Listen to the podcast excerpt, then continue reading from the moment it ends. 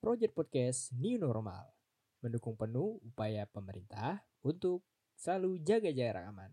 Dan jangan lupa pakai masker dan patuhi protokol kesehatan.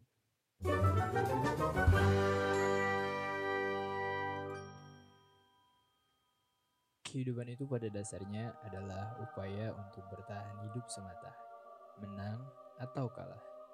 Menang berarti mempunyai kesempatan untuk menghadapi pertarungan berikutnya, kalah berarti dikucilkan, bahkan ekstrimnya bisa termuh dan selanjutnya mati. Dan kali ini, kalian lagi dengerin Project Podcast di new version bersama Septian Haikal.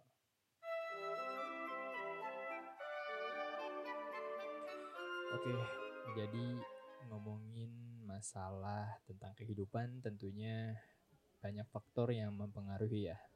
Apalagi kalau kita sangkut pautin dengan keadaan sekarang, tentunya banyak sekali hal-hal yang bahkan sensitif ataupun juga berdampak pada psikis seseorang. Dan juga kehidupan itu kalau dibahas sangat luas kan, dan dimana hal-hal yang menyangkut kehidupan itu mengartikan seberapa kuat kita bisa survive dan seberapa kuat kita bisa menjalani kehidupan ini. Intinya ialah untuk bertahan hidup. Nah, di kesempatan kali ini, di episode pertama Project Podcast, gua bakal bahas mengenai tentang human nature. Di awal tadi gue sedikit menambahkan arti dari apa sih human nature itu. Kemudian juga di sisi lain kita bisa lihat dua makna dari kehidupan, yang dimana kita bisa menang dan dimana juga kita bisa kalah. Nah, untuk tataran ini, kehidupan bisa diartikan melawan atau lari, punah atau bereproduksi, kenyang atau lapar. Biasanya ini dicirikan perilaku manusia antara lain ya seperti korupsi, agresi, ingin menang sendiri, tamak, serta orang-orang yang aktif, yang selalu aktif gitu ya. Kemudian juga mengenai soal rasa yang berkaitan dengan emosi, biasanya cenderung adanya kebahagiaan, kesedihan, penderitaan, dan lain-lain lah pokoknya. Kemudian juga antara sekat pemisah kebahagiaan dan kepedihan adalah kecemasan, atau yang biasa kalian alami ini kayak kegalauan lah ya. Dan itulah macam-macam hidup yang sesederhana itu biasanya kita lalui. Nah, mengenai human nature, berapa dari kita berpendapat bahwa sifat-sifat manusia itu terbentuk dari pribadinya masing-masing atau kebiasaannya masing-masing lah ya. Dan biasanya terbentuk atas dasar sadar atau tidak sadar dari individu tersebut. Kemudian bagaimana kita bisa menjalani kehidupan dengan rasa kita sendiri, dan bagaimana kita bisa menyesuaikan kondisi serta emosi kita dengan lingkungan kita. Nah, di sini gue sendiri udah sempat nih cari referensi apa sih yang menyangkut tentang human nature. Nah, jadi banyak sekali bahasan, kemudian juga banyak sekali apa ya, kayak semacam artian lah atau definisi-definisi mengenai human nature tuh apa sih sebenarnya. Ternyata kalau yang dari gua baca nih dari website dan juga dari sumber-sumber jurnal, itu kebanyakan ada level-level tertentu yang diklasifikasikan untuk mendefinisikan bagaimana kita sebagai makhluk hidup manusia dalam menjalani kehidupan kita masing-masing.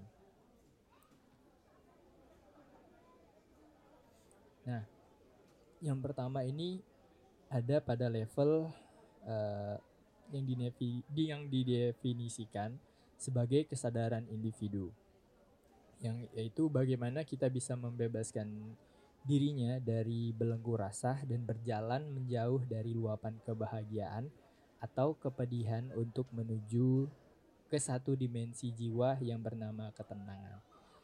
Nah, jadi biasanya nih dialamin oleh anak muda zaman sekarang ya. Ya, dimana kita tahulah kalau seandainya emosi anak-anak muda sekarang kan dinamis ya, berubah-ubah. Kemudian juga sering sekali diterpa kegalauan. Apalagi kalian yang biasanya mengalami kesedihan dalam kehidupan percintaannya. Asik.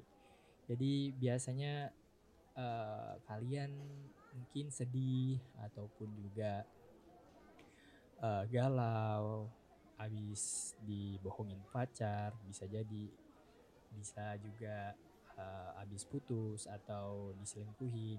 Itu kan banyak faktor yang menentukan kenapa kalian bisa galau ya.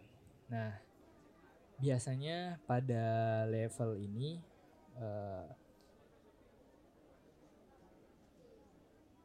kita sering membelenggukan rasa dan menjauh dari kebahagiaan. Nah, yang penting ialah kalau kita bisa mengingat dan berpikiran positif lah ya. Kalau seandainya kesedihan itu merupakan satu kesatuan proses menuju kebahagiaan.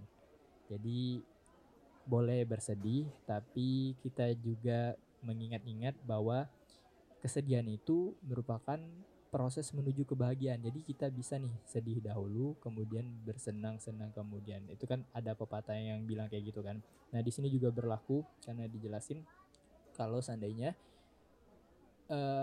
kalau kita diterpa kesedihan, kegalauan, atau kepedihan, biasanya kita enggak memikirkan hal-hal yang bahagia. Dan ini yang mesti kita ubah, bahwa kesedihan maupun kegalauan itu merupakan satu kesatuan dari yang namanya rasa ya. Yang dimana ada beberapa fase yang membuat perasaan kita ini menjadi campur aduk. Nah, jadi kita harus mengingat-ingat bahwa pasti ada kebahagiaan yang bakal menanti kita. Jadi itu yang harus dipegang. Kemudian juga dari kita bisa mengerti bahwa arti dari definisi rasa dan perasaan itu, maka kita bisa dapat memahami apa itu arti ketenangan untuk selanjutnya. Jadi kita harus juga mengerti nih apa sih kesadaran dulu dari kita untuk memahami perasaan kita terlebih dahulu. Nah, tentu ini bukan hal yang mudah ya, apalagi membawa perasaan gitu kan. Tentu setiap perasaan orang itu berbeda-beda. Nah, disinilah poin yang perlu kita tekankan, di mana kita harus berikhtiar. Kalau di dalam Islam itu ada namanya ikhtiar dan juga pengorbanan serta upaya.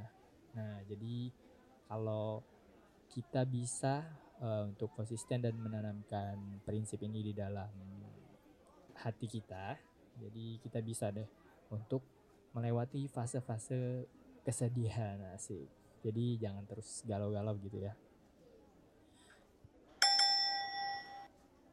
Nah, biasanya dalam kondisi kayak gini kebanyakan orang-orang itu biasanya ingin cepat-cepat untuk berganti perasaan ya. Jadi jangan terus-terusan bersedih kan. Jadi biasanya kalau seandainya kita bisa memanage perasaan kita, dan yang tadi kita bisa ikhtiar, bisa berkorban serta berupaya untuk melewati itu semua. Jadi kita bisa bergerak untuk majulah ke depan. Nah, jadi kita bisa mendapatkan arti dari kebahagiaan itu sendiri. Biasanya nih orang-orang yang bisa memahami dirinya sendiri biasanya dicirikan nih. Dari artikel yang gue baca dicirikan berkorban demi senyuman orang lain. Dan bisa juga membantu dan bermanfaat bagi orang lain. Nah jadi apa ya. Kayaknya juga mungkin beberapa orang mungkin gak setuju ya. Atau kontra terhadap berkorban demi senyuman orang lain, karena kan kita juga masih dalam prinsip ego kita masing-masing. Tapi coba deh kita bisa menyampingkan ego terlebih dahulu dan kita lihat lingkungan sekitar. Alangkah baiknya kalau kita bermanfaat, paling tidak bisa memberikan kesan bahagia bagi orang-orang di sekitar kita, walaupun kita dalam kondisi yang sebenarnya gak baik-baik banget gitu. Nah, jadi kita bisa memberikan kayak apa ya, sugesti atau apa sih, bila bisa dibilang aura positif bagi orang lain dan bisa juga bermanfaat bagi orang lain. Kita pada dasarnya berjalan mengarungi kehidupan ini kan terkadang tanpa sadar kita juga, dan juga mengikuti narasi hidup lah, asik kayak puitis gitu ya. Tapi benar, ada beberapa orang juga menyikapi kehidupan ini ya udah kita terima apa adanya juga yang terjadi dalam kehidupan kita, dan juga itu nggak bisa dipungkirin karena itu sifatnya alamiah kan. Ya itulah yang disebut dengan siklus hidup. Dan kita juga harus menerima segala kondisi apapun yang kita hadapi. Dan tentunya biasanya siklus hidup atau segala keadaan ataupun peristiwa ini biasanya juga dipengaruhi oleh lingkungan sekitar kan. Baik itu interaksi, kemudian juga bagaimana kita hidup bersosial, dan lain-lain lah pokoknya yang mempengaruhi alur kehidupan yang kita jalani di dunia ini.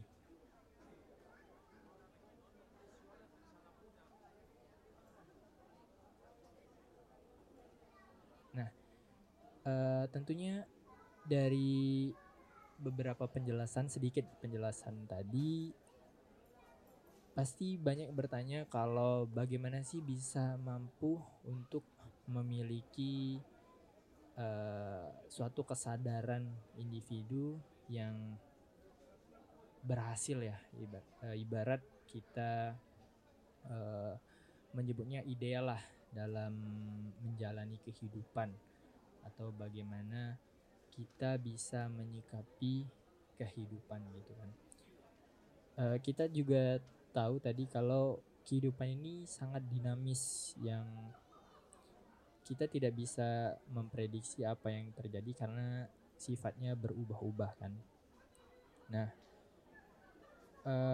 sebagai contoh kalau seandainya kita memprediksikan atau merencanakan suatu hal gitu kan, terkadang hal tersebut juga tidak bisa kita prediksikan bahwa itu akan berhasil atau kita duga-duga dapat berhasil.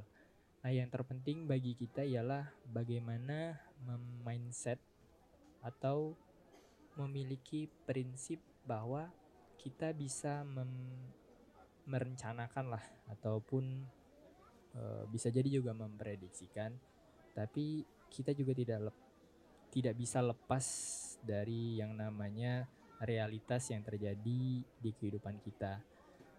Dan yang terpenting kalau kita bisa memiliki sikap yang menerima, kemudian juga legowo lah, dan juga berpositif terhadap suatu hal yang terjadi. Boleh jadi kita juga menjadi seorang yang bisa dikatakan ideal dalam menjalani kehidupan. Karena kalau seandainya kita bisa mengendalikan emosi, ego, kemudian ritme dalam hidup ini, kita juga bisa mengendalikan kondisi ya. Bisa mengendalikan kondisi, juga bisa mengendalikan perasaan kita. Karena kalau gue secara pribadi, yang terpenting itu bagaimana kita bisa melihat segala sudut pandang dalam kehidupan ini. Terlebih menyikapi sesuatu, dan juga sesuatu tersebut ya di luar kontrol dari kita. Dan kebanyakan juga orang-orang sekarang kan terkadang memaksakan kehendak pribadi untuk mewujudkan suatu suatu keinginannya, dan apabila itu tidak tercapai, kita sering sekali memakai cara-cara instan, dan itu yang tidak boleh, dan itu yang sebenarnya dapat merusak bisa jadi kondisi ataupun juga perasaan, bukan cuman perasaan kita tapi perasaan orang-orang di sekitar kita. Sebagai contoh, sekarang kan banyak sekali nih di media sosial yang orang yang ingin banget atau kepengen ngebet buat jadi viral ya di media sosial. Dan kalau kita flashback gitu, dulu-dulu orang sangat gak mau gitu buat viral, kemudian terkenal. Dalam artian terkenal gara-gara ya sensasi. Dan itu yang merupakan jalan pintas yang orang sekarang banyak mengambil, dan juga cenderung sesuai egonya sendiri gitu. Ya dalam artian gini, memang di satu sisi itu sudah kehendak dirinya sendiri atau kehendak pribadi dalam koridor bukan kita yang bisa mengatur pribadi masing-masing. Tapi balik lagi, bagaimana kita bisa menghargai lingkungan sekitar, bagaimana kita bisa memahami, kemudian mengerti lingkungan sekitar. Apa yang kita lakukan itu pasti ada impact-nya juga bagi orang lain gitu kan. Nah, di sini yang poin yang terpenting, bagaimana kita bisa menjadi manusia ideal gitu kan. Gua sendiri bukan berarti gua udah ideal gitu kan, gua udah sempurna, tapi kita sama-sama belajar bagaimana kita bisa memahamilah lingkungan. Bagaimana kita berbicara, bagaimana kita bersikap, bagaimana kita berpendapat, mengambil keputusan, dan lain-lain yang tidak merugikan orang lain dan menyinggung perasaan orang lain, bahkan yang lebih ekstrim menjatuhkan orang lain gitu kan. Ya pokoknya kita haruslah memiliki timbang rasa gitu kan. Timbang rasa, kemudian juga bisa menebarkan aura yang positif dan bermanfaat bagi orang-orang sekitar. Gitu sih sebenarnya menurut gua pribadi. Tapi balik lagi ke diri kita masing-masing, dan kalian juga boleh berpendapat beda. Tapi menurut gua capaian tertinggi dari seseorang manusia ataupun manusia yang ideal mungkin sulit sih untuk mencapai yang ideal, tapi mendekati ideal yaitu bagaimana kita bisa memiliki karakter ataupun prinsip hidup yang memang benar-benar bisa membawa energi positif bagi orang lain. Terkadang banyak yang menafsirkan bahwa energi positif ini bisa membawa keceriaan bagi orang lain, tapi kebanyakan sekarang melenceng dari apa arti itu keceriaan, yang cenderung menjatuhkan seseorang. Kalau seandainya kita memberikan keceriaan kepada orang lain dengan menjatuhkan orang lain, sama saja kita melukai orang tersebut kan, dengan membawa kebahagiaan. Dari awal saja sudah gak baik gitu kan, apalagi kita sampai merugikan orang lain demi kebaikan orang lain, itu kan gak boleh. Tapi kalau bisa kita membawakan suatu energi positif tuh yang kayak kalau misalnya kita ada di dekat dia tuh adem gitu kan, dan juga bisa tenang gitu, yang bisa membawa keceriaan yang benar-benar natural gitu, bukan cuman yang dipaksakan ataupun dibuat-buat. Bagi gue itu sih yang arti dari human nature tuh, bukan yang kondisi sekarang yang sudah terbiasa dengan suka-sukanya sendiri, kemudian juga dengan ya kayak bebas lah, yang bisa dibilang kalau anak-anak zaman sekarang liberal ya, bebas gitu kan. Tapi juga nggak gitu juga sih, kita kan bebas itu berarti bukan artian kita bebas untuk tanpa ada batasan. Tentu masih ada batas-batasan yang mesti kita garis bawahi buat agar kita bisa tetap terkontrol gitu kan. Nah, jadi itulah sih yang terpenting bagi gua, bagaimana cara kita manusia menyikapi kehidupan ini, dan jangan sampai juga kita hidup di dunia ini meninggalkan semacam bekas luka ataupun perasaan yang tidak diinginkan oleh orang lain, atau bekas luka lah. Kalaupun kalian pernah melakukan kesalahan atau perbuatan yang tidak menyenangkan ke orang lain, alangkah baiknya walaupun kalian tidak masih memiliki ego yang gimana ya, untuk meminta maaf itu susah. Alangkah baiknya kalau kalian tidak menambah kesalahan lagi. Itu lebih baik daripada kalian meminta maaf tapi membuat kesalahan terus-menerus. Lebih baik gitu sih. Itu menurut gue pribadi sih. Nah, dan jadi terserah kalian juga sih kalau mau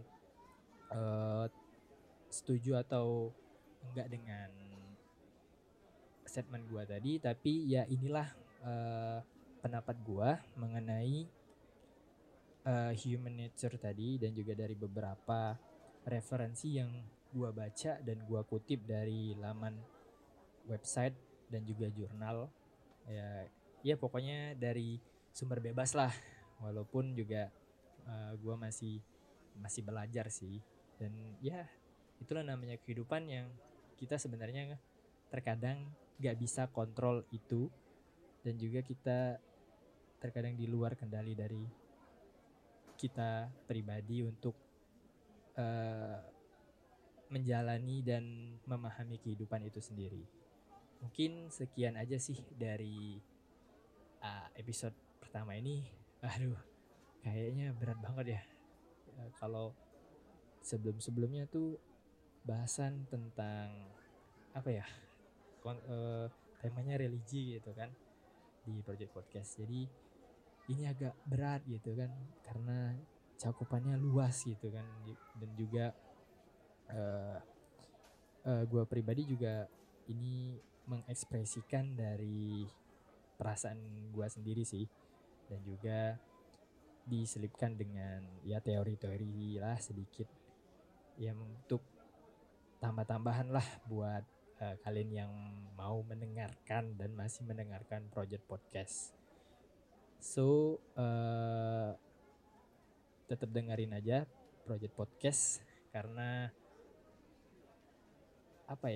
ya terserah kalian sih mau dengerin atau enggak ya, tapi ambil aja sisi positifnya kalau emang ini enggak layak buat kalian, tapi ya tetap dengerin aja Project Podcast lah. Dan tunggu di next episode-nya Project Podcast. Kayaknya tagline-nya harus diubah deh. Kan biasanya ngomongin apa sih? Emangnya ngomongnya apa sih kali ini? Ya udahlah, enggak jelas. Oke, sekian. Saya Septian Haikal dan inilah Project Podcast.